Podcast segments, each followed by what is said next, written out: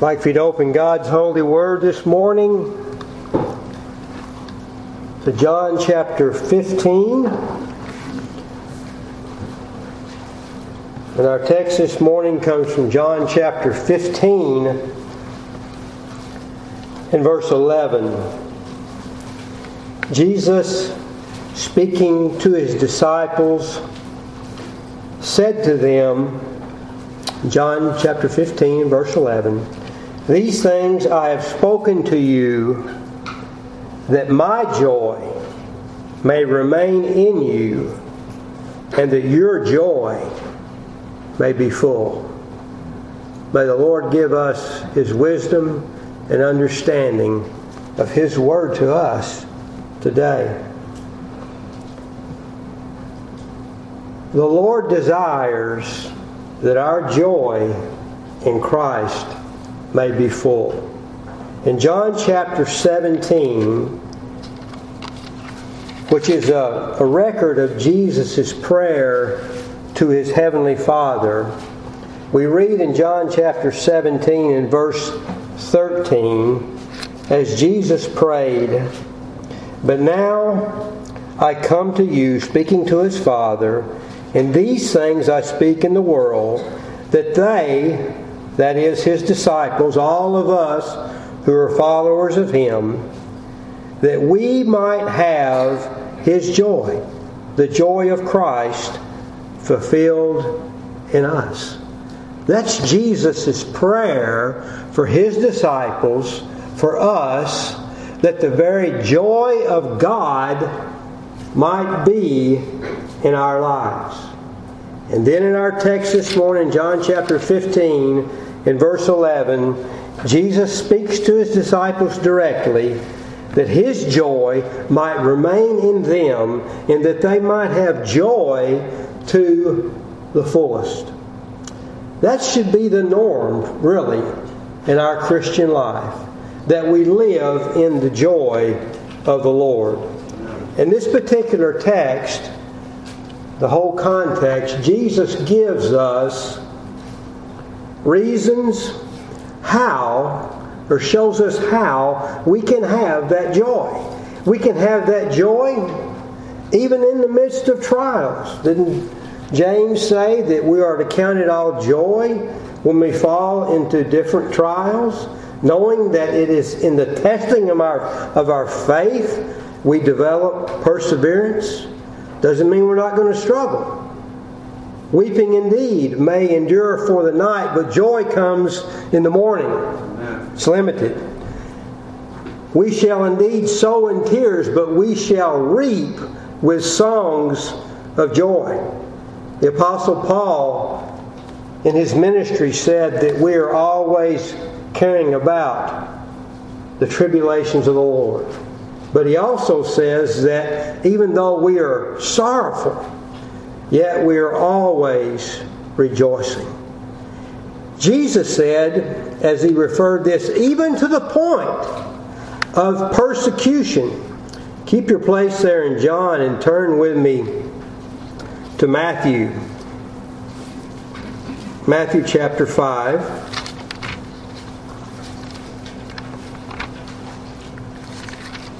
Matthew chapter 5 and beginning with verse 10.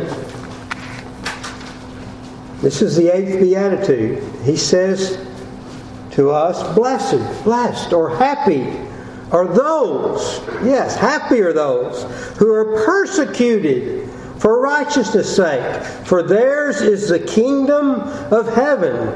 Blessed are you when they revile and persecute you and say all kinds of evil against you falsely for my sake. And again, verse 12, when these times come, what are we to do?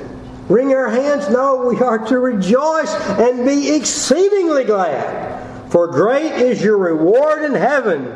For so they persecuted the prophets who were before you, even in difficult times we can rejoice in the Lord, as Ryan read to us this morning in Philippians, even in the time of trial.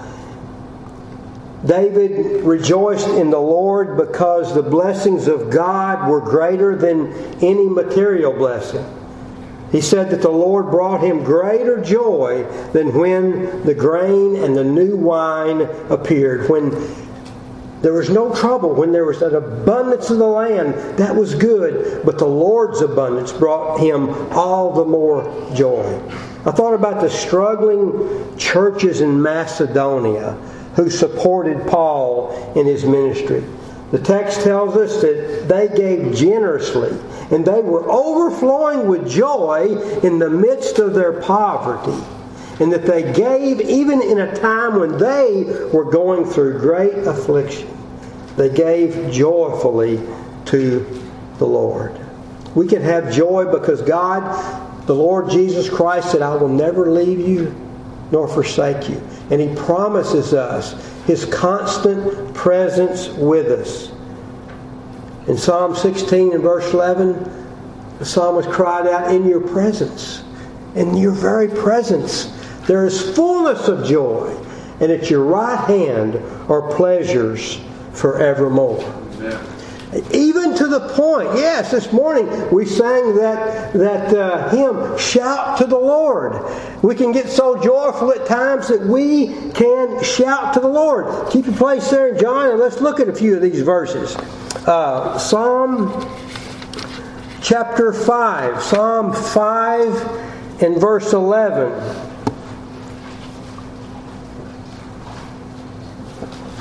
Let, those, let all those rejoice who put their trust in you.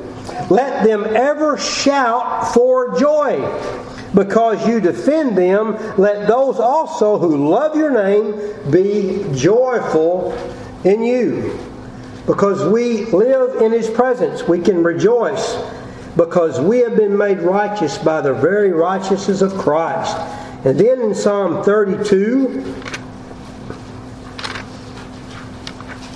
32 in verse 11, David said, Be glad in the Lord and rejoice, you righteous, and shout for joy, all you who are upright in heart, because of what the Lord has done for us. It ought to make us want to shout. But wait a minute. We're Reformed Christians. Is it okay for us to shout? Well, I did some digging in the scriptures this past week, and I found a verse that surely concludes to us that it's okay for reformed people to shout. Because the scripture says that the Lord brought forth his chosen ones with a joyful shout. There it is. You know, well, what's the context of this? When the children of Israel came forth out of Egypt, they were so overjoyed with joy that they shouted before the Lord with a joyful shout. But we also to shout before the Lord because He's delivered us from the bondage and the iniquity of sin and delivered us and blessed us so gratefully. You know, it is, it is the very joy of God to bring forth many sons to glory. Therefore, it is our mutual joy in God to be recipients of His glorious salvation. So we can rejoice in the glorious spiritual blessings that we've been studying about in Ephesians 1. That we've been blessed in the heavenly places in Christ Jesus with an abundance of spiritual blessings in the Lord. So, brothers and sisters, it behooves us as Christians to live joyfully before the Lord. Now, I think you know what I'm not talking about. I'm not talking about people, bless their hearts, who, who walk around with some superficial smile on their face, like it's made out of plastic, you know, and it seems that they walk about in a rote fashion. Praise the Lord, praise the Lord, you know, that sort of thing. No. I'm talking about a deep, abiding presence of the Lord in our life, come trials, tribulation, or whatever, that we live in day in and day out. No matter what happens to us, the joy of the Lord. That's the norm for us as Christians to live in the midst of the joy of God. And as a pastor, did you know it's my responsibility to promote your joy in the things of God. The Apostle Paul to the church at Corinth, 2 Corinthians chapter 2 and verse 24. Don't take the time to turn there. Paul says that we do not lord it over your faith, but we work for your joy. We want to see you joyful in the Lord. We want to see us coming before God and enjoying His presence together and ministering to one another. We work, it is our delight to see you walking in the things of God and bringing joy to the people of God and thus bringing joy to God Himself. And Paul in Philippians is hopeful that God would allow him to continue living in order that he might continue with them for their progress and joy in the faith. That's why we're here, to minister to one another, that we would continue in the joy of the faith. Paul also said, when he was writing to the church, uh, speaking to the, his final farewell address to the church at Ephesus, he said that it was his desire that he would finish the race or he would finish the course that God had set before him in order that he might, fulfill the ministry with all joy. I thought of one of my favorite ministers in the in the Bible. He, uh, Steve Brown, his mission statement for his Key Life ministry is this: getting us getting us home with radical freedom and infectious joy as we walk in faithfulness to Christ. Isn't that what it's all about? To live in faithfulness to, to Christ and live in the midst of joy, pleasing the Lord. Well, how can we do this? Jesus has given in this text this morning, in John chapter 15, some precepts by which we can do these things. Look there in our text in John chapter 15.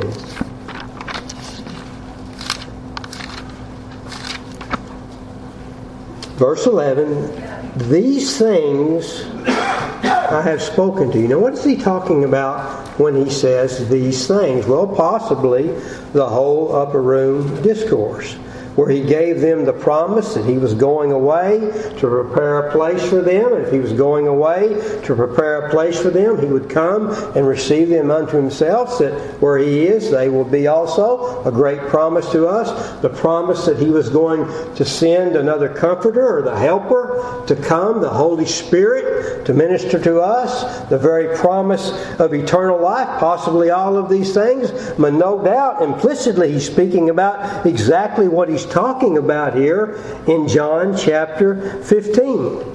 Uh, some principles through which we can have joy.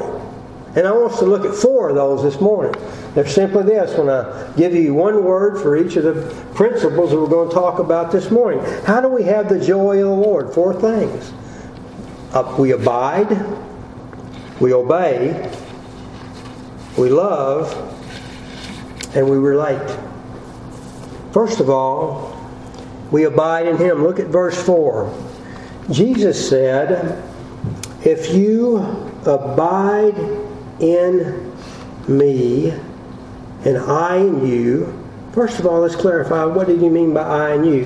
He's saying there explicitly for us an admonition to abide in Him, but He promises us that He is, in fact, abiding with us. I will never leave you or forsake you. He is with us, and because of that, we can come before Him. We can abide in Him. What does it mean to abide in Him? It means to remain or to stay close, to be connected, to continue. It's a promise to us that he, in fact, is in a continual union with us, and because of that, because of the union that we have in Christ, we can come to Him, continue in Him, abide in Him. And if my words abide in you, you shall ask what you desire, and it shall be done unto you. For he says there also in verse 4 that neither can we bear any fruit apart from itself. There's no way, that's totally impossible to, to think about this. If in fact Christ is the vine and we are a branch, how can a branch live when it is cut off from the vine? Totally impossible. We can do absolutely nothing if we are not abiding in Him. If a, if a branch is cut loose, it withers up, it dries, and it is of no use. We'll look at that a little further down in our text. So we have here this, this constant admonition of the Lord that He will constantly abide with us and we are to abide with, with Him. And if we do that, look at verse 5, we can bring forth much fruit. For without me, you can do nothing. That's a glorious premise there, that we can bring forth much fruit. And may I submit to you that if we indeed are children of God, then we will be bringing forth some fruit. In the parable of the sower, you know, Jesus said the sower went forth to sow seed, and some of the seed fell upon uh, the hard, beaten down path, and some of the seed fell among the rocky places, and some of the seed fell among thorns, and it did not bring forth any fruit at all. But some of that seed fell upon the good soil, which reflects a heart that is open to the Lord, that those who know Christ, and in fact, that soil or that person will bring forth good fruit because they are good soil. Jesus said, uh, You can know a tree by its fruit. Very simple. A good tree brings forth good fruit, and a bad tree brings forth bad fruit. If we are connected to the vine, if indeed we are in Christ, we will bring forth some fruit. Jesus said in the parable of the sower, some 30, some 60, some 100 fold, that we will bring forth fruit, though there be levels of fruit bearing. But again, we can do what's the word there in verse 5? Apart from him, we can do what? Zero. Goose egg. Okay? Absolutely nothing. Now, does that mean that the philanthropist that does so much good in the world that he's not doing any good at all when he gives hundreds or thousands of dollars to, for some needed work? I don't think so. But I think what Jesus is saying here, that we can do nothing of spiritual worth and spiritual good. Nothing that continues and lasts. We can do nothing of lasting value, of true spiritual worth, unless we do it with the help of God's Spirit, with the help of God's grace in us, that we can indeed bring forth fruit that will endure unto eternal life. We can do nothing like that apart from the work of God in our life. We can do nothing like that apart from Christ. Nothing good. Now he says also here, look at look at verse 6. If anyone does not abide in me, he is cast forth as a branch and is withered, and they gather them and throw them into the fire, and they are burned. Now, I've heard many interpretations of this text, and I'm sure you have too. Uh, many people advocate that this is referring to the, the works of a Christian uh, that are burned up. I don't agree with that particular view because it says here in this text, he his saying uses the personal pronoun he. You see, it's not just something that's cast in the fire, but he is cast out like a branch. This is clearly uh, referring to those that are may profess the name of Christ, but they they are not his.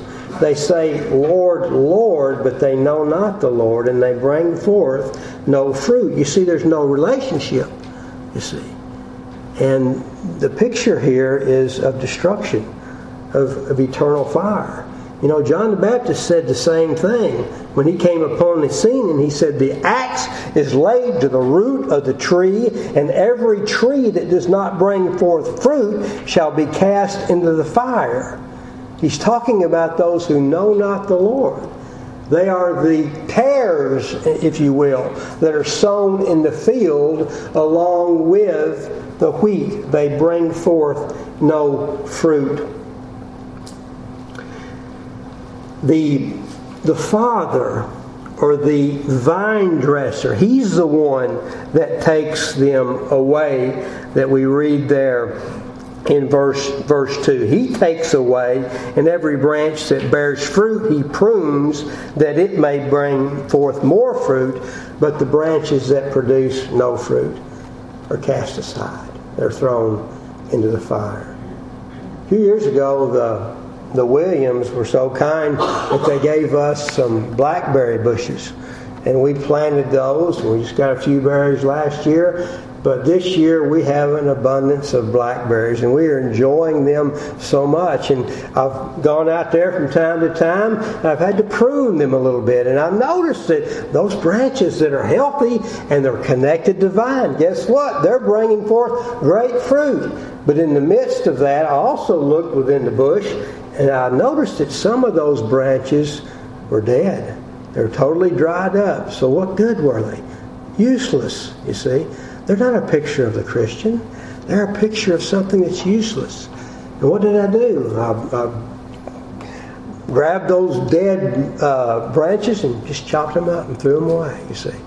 I'll burn them later, of no use. But such is not the case with us who are truly connected with Christ. We will, in fact, bring forth some good fruit. Look at verse 7. If you abide in me and my words abide in you, you will ask what you desire and it shall be done unto you. Here we see that Jesus is equating the very words that he spoke with the very with him very, his very self. If we abide in him and we abide in the words which he spoke to us, to his disciples, then we shall bring forth good fruit. I thought about Jesus when he was in the wilderness for 40 days and 40 nights and he was tempted by the devil. You know, he was hungry and he was very thirsty. And the devil came to Jesus and said, Command that these stones be made bread. Oh, how he needed nourishment. Oh, how he needed something to, to drink and to eat. And what did he say? Where did his nourishment come from? It is written, Man does not live by bread alone, but by every word that proceeds forth from the mouth of God. That was his desire. That was what fed him. That was what sustained him in the midst of horrendous temptation that we cannot even imagine. It was the very Word of God, the Word that proceeded forth from God. We are to abide in Christ and abide in the Word that He has given to us in order that we might find our strength and our nourishment. Just as Shelby sang this morning about the Samaritan woman who was so thirsty and needed to be replenished. And Jesus said, If you would, I would give unto you living water, in which if a person receives this living water, it shall be a well in him springing up unto eternal life. That's the Word of God. We need the nourishment from Christ. We need the refreshing of the Word of God. Just as that branch needs the, the life giving sap or the essence of that vine, that vitality to give it nourishment in order that it can produce fruit, even so do we. We need the vitality of God and His Word for our life. In Him was life, and His life was the light of all men. We need the Word in order to defend ourselves against the wiles of the devil in order to find strength. And it's through abiding in Christ and through only abiding in Christ that we will find the dynamic for the Christian life. That we learn to commune with the Lord, as we learn to stay with Him, to abide with Him. We are connected with Him, we remain with Him, we seek Him. And when we do that, when we live in His presence, when we find this connection with Him, He says that our prayers will be effectual there in the end of verse 7. You will ask what you desire, and it shall be done unto you. Because we are in communion with Lord with the Lord, we know what to pray. We're in the presence of God. We're living out the will of God, and therefore we pray according to the desires of God. And then, and only then, as we are connected to Him, the vine, we find the fullness of God and we bear much fruit. Isn't that why we're here? To enjoy, to God, enjoy God and to glorify Him. Look at, look at verse 8. Here's the goal. And by this my Father is glorified that you bear much fruit, so that you will be my disciples. There you have it. The chief characteristic of a disciple is that we what? We bear fruit. Fruit that will last. Look at verse 16. God's purpose. For you did not choose me, he says to his disciples, as it certainly relates to us as well. We did not choose him, but he chose us and appointed us that we should go forth and bear fruit, and that our fruit should remain, and that whatever we ask in the Father's name, he will give unto us. Because we pray in accordance with the will of God, and we are living in accordance with God's good purpose. So, how do we find joy in the Christian life? I stayed upon Jehovah. Hearts are fully blessed finding as he promised perfect peace and rest. Day in, day out, staying close, abiding in him, as he, in fact, is the only source for our vitality. To abide in him. And then notice, secondly, we are to obey what he has said. Look in verse 9.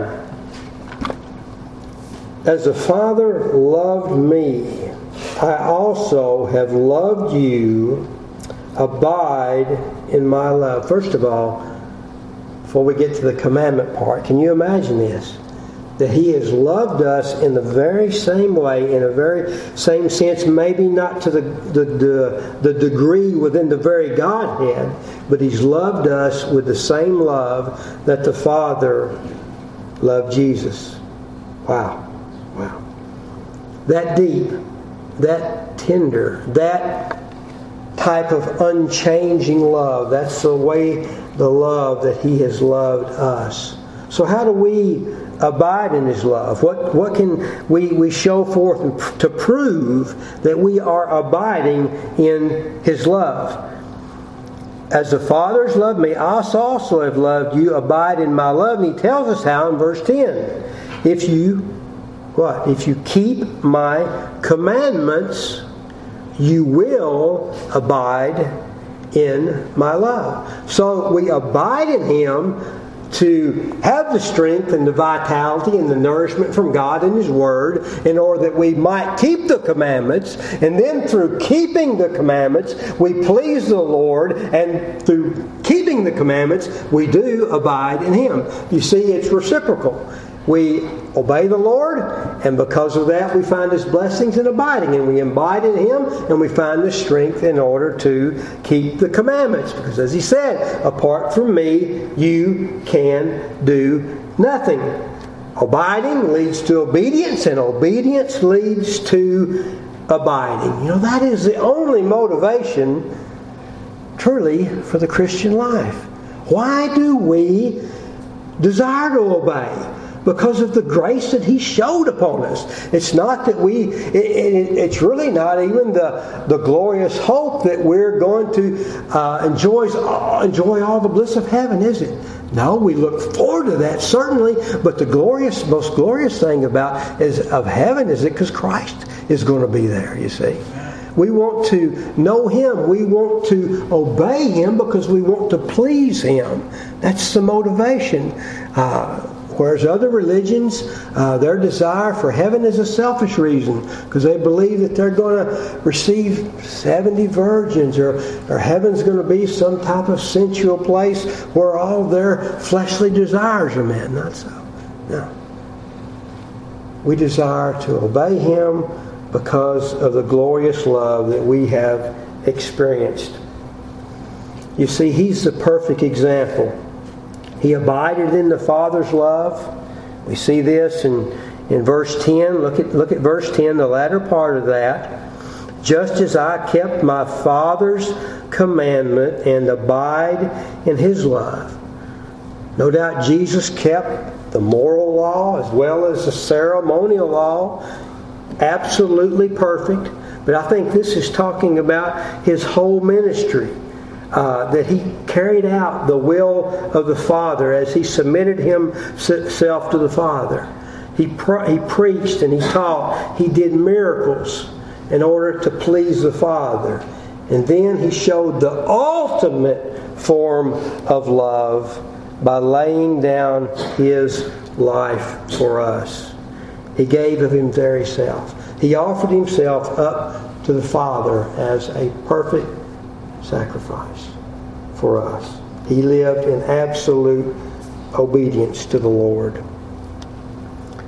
And so are we. We obey because we desire to please Him. Whatever you do, do all in the name of the Lord Jesus Christ for His glory. Then not only do we obey the Lord or abide in the Lord and obey the Lord, but then notice also we are to love. Yes, we're to love God, but here he says we are to love one another if we desire our joy to be full. Look there in verse 12. This is my commandment. Not just a good idea, is it? But a commandment that you love one another. And how is that? As Jesus had loved his disciples. Can you imagine the, the sweetness and the intensity and the glory that these disciples ex- experienced walking with Jesus those three, three and a half years? and, and how at times Jesus had to put up with the thickness of their heads, that they did not understand all that Jesus was saying, that they just didn't get it. And yet the Lord kept loving them, He kept ministering to them, He was patient with them, He was kind to them. And yes, He was stern with them at times too, and He was blunt with them at times as well because He loved them.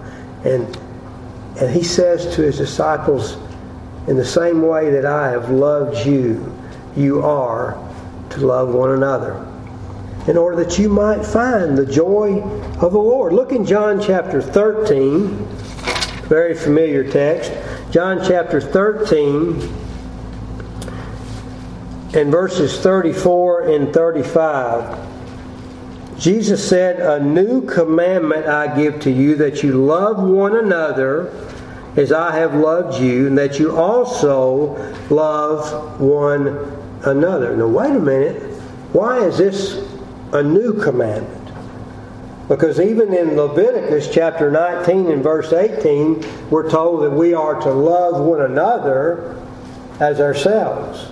So, what does he mean just exactly here by the new commandment? Well, I think John MacArthur has a note in his study Bible that when we love one another, that is the distinguishing characteristic before the world that we are his true disciples. In other words, it's the very mark of our brotherhood together that we love one another.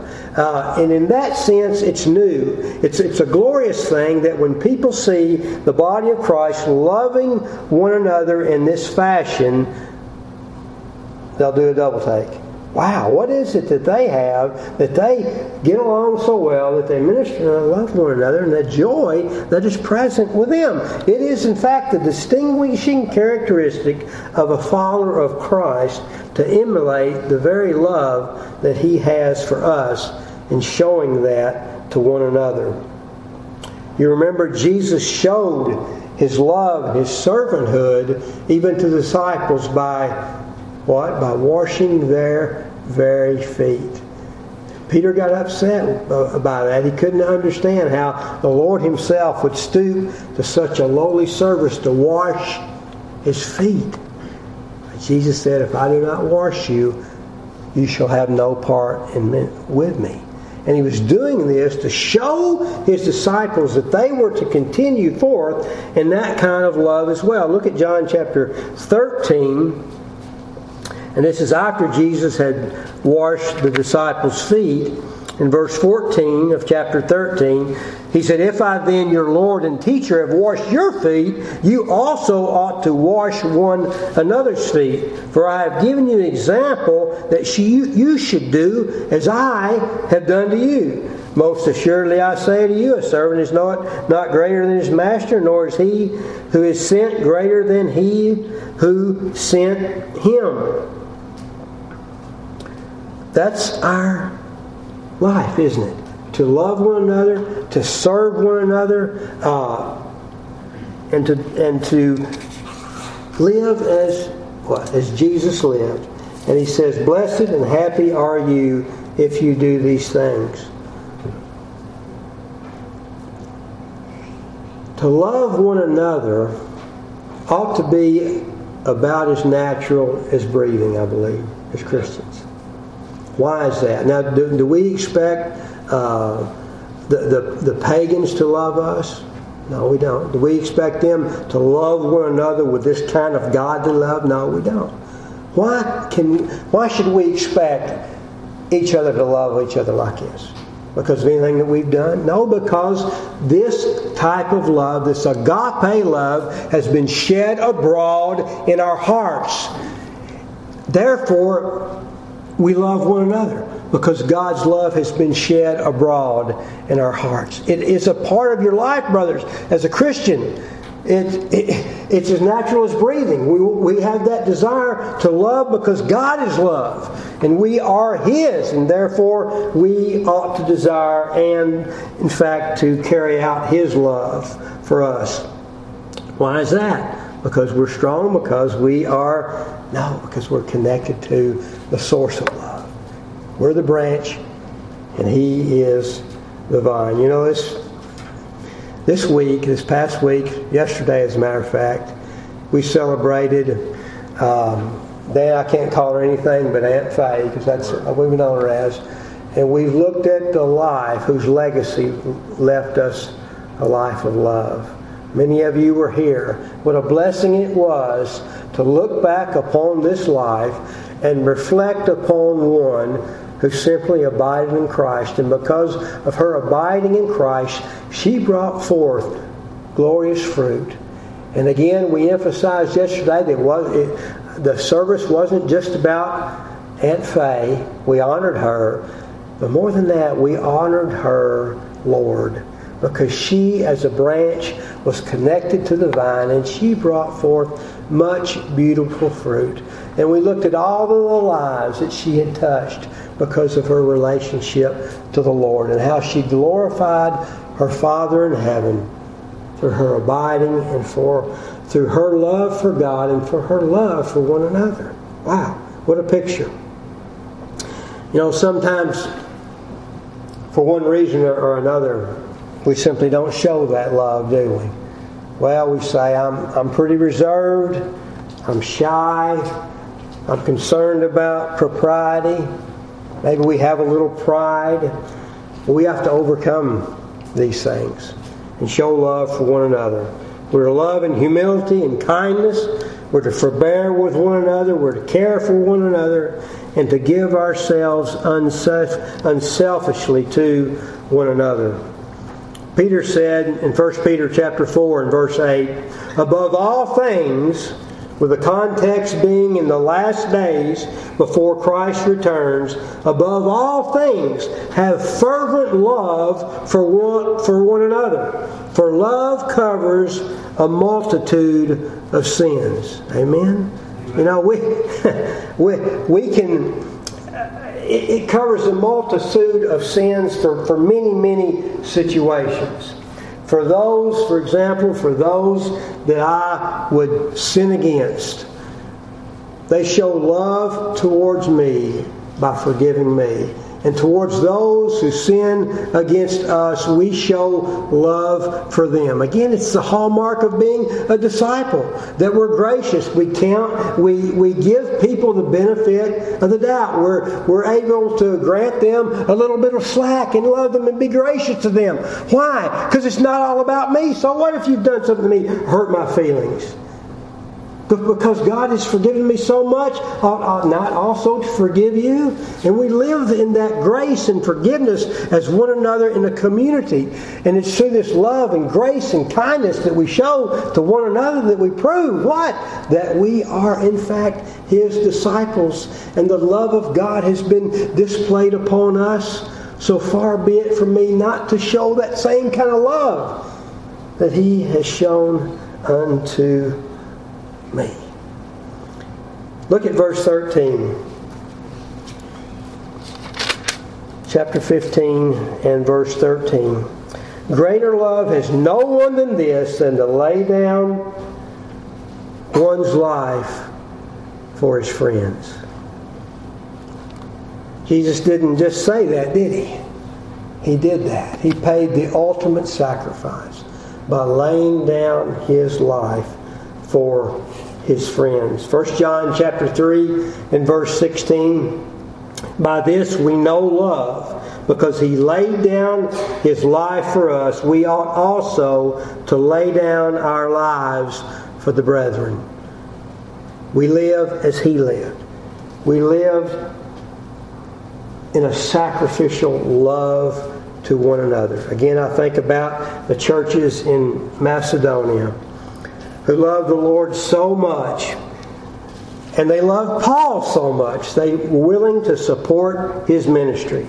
And they lavished upon Paul a generosity that they did not have because they themselves were extremely impoverished. They lived in deep poverty and they were suffering in a great trial. But in the midst of that, they gave out of love with an overflowing abundance of joy because they loved him so much. They loved his work. They gave unto him. We're called in, in many other ways, brothers and sisters, to, to love one another even to the point of sacrifice. And you know, I've seen that amongst folks here. It's such a glorious blessing. I've seen that, but may we continue doing that. And then lastly, let's look at the verse we, we just read there.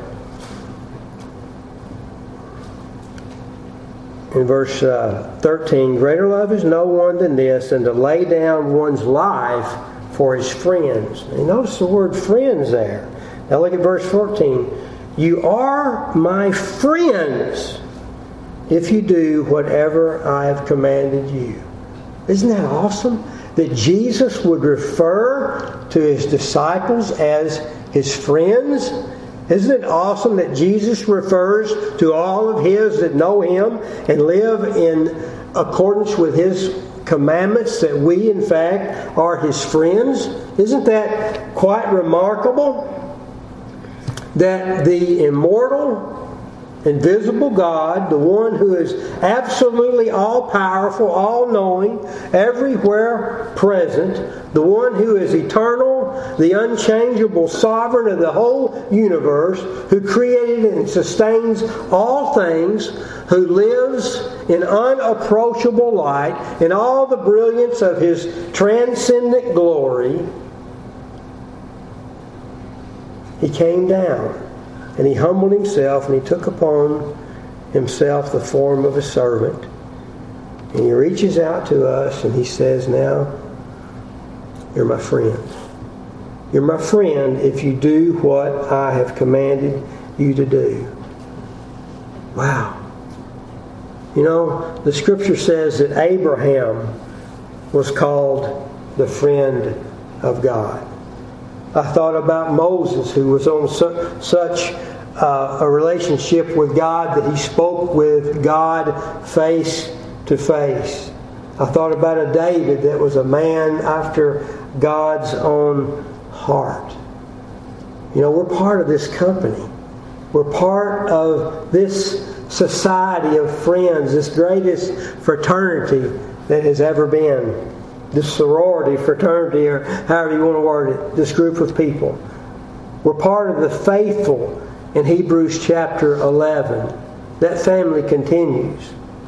Of those who have abided in Christ, that those who have loved the Lord, those who have abided in Him, we have the joy and the glorious opportunity to relate with Him as a, as a friend. What a company we're a part of. And you would be surprised also that the Scripture lists one other person that was a part of this society. You remember that Gentile, that centurion soldier, that his servant was sick, and he came up to Jesus and said, Lord, would you heal my servant? I'm not worthy for you to come under my house. For Jesus said, I will come and I'll heal him. He said, Lord, I'm not worthy. I'm a man of authority. Just say the word, and my servant will be healed. And what did Jesus say to him? I have not seen such faith even in all of Israel. And this is what he said after he'd seen the, the display of this centurion, this Gentile's faith. And he says, I say unto you that many will come from the east and west and will sit down with Abraham, Isaac, and Jacob in the kingdom of heaven. That's us. That's us. Whom he has called friends. He said that his descendants would be the descendants of Abraham, his people, his friends, if you will, will be as vast as the sand upon the seashore. As he spoke to his disciples and those who were gathered around him in this very gospel, he said, Other sheep I have that are not of this fold. In John chapter 17, and verse 20, his high priestly prayer, he prayed for all of those that the Father had given him and for those that would believe upon his name, the elect of God, the church of God, the church of the living God. Even those who were the ones that, according to 1 Corinthians chapter 1, were labeled as the ones that are not. Those became the ones that are his friends, his established people, and he calls us our friends. So we we take all at the thought that he humbled himself in such a fashion the glorious, transcendent God to come to this earth and call us unto himself, and that he would call us our friends. How's your joy this morning? How's your joy in the Lord? Let me ask you something. If you're lacking in joy, are you following these principles that Jesus has laid out in His Word? Are you abiding in Him day in and day out? Are you seeking to obey all that He's conveyed to us? Are we seeking to find out what pleases the Lord? And also, we receive joy how? In loving one another. For so we fulfill the law of Christ. Isn't that the greatest commandment? We're to love God with all of our heart and love one another as ourselves. We can only do these things as we are related to Him, as we continue in Him, as we abide in Him, as we live in Him, as we find our dependence upon Him, as we keep His commandments. And as we do these things, we're part of that great, glorious company, that company by which we are known as His friends. Let's pray together. Father, we thank you so much this morning for your holy word. We thank you, Father, that the things that we've looked at today are high and lofty. We would have nothing to do with this relationship, O oh God, if left to ourselves. We thank you, Lord, that you have revealed your truth to babes, to us. And we glory in the fact that Jesus Christ came into the world to save sinners.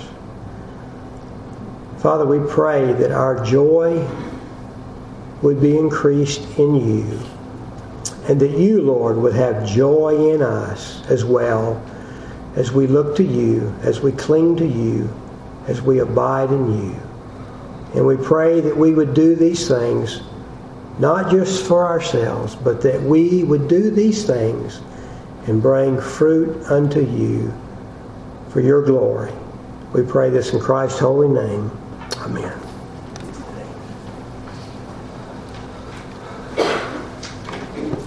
Stand together for our visitors to start a tradition of reading the doxology and into the service.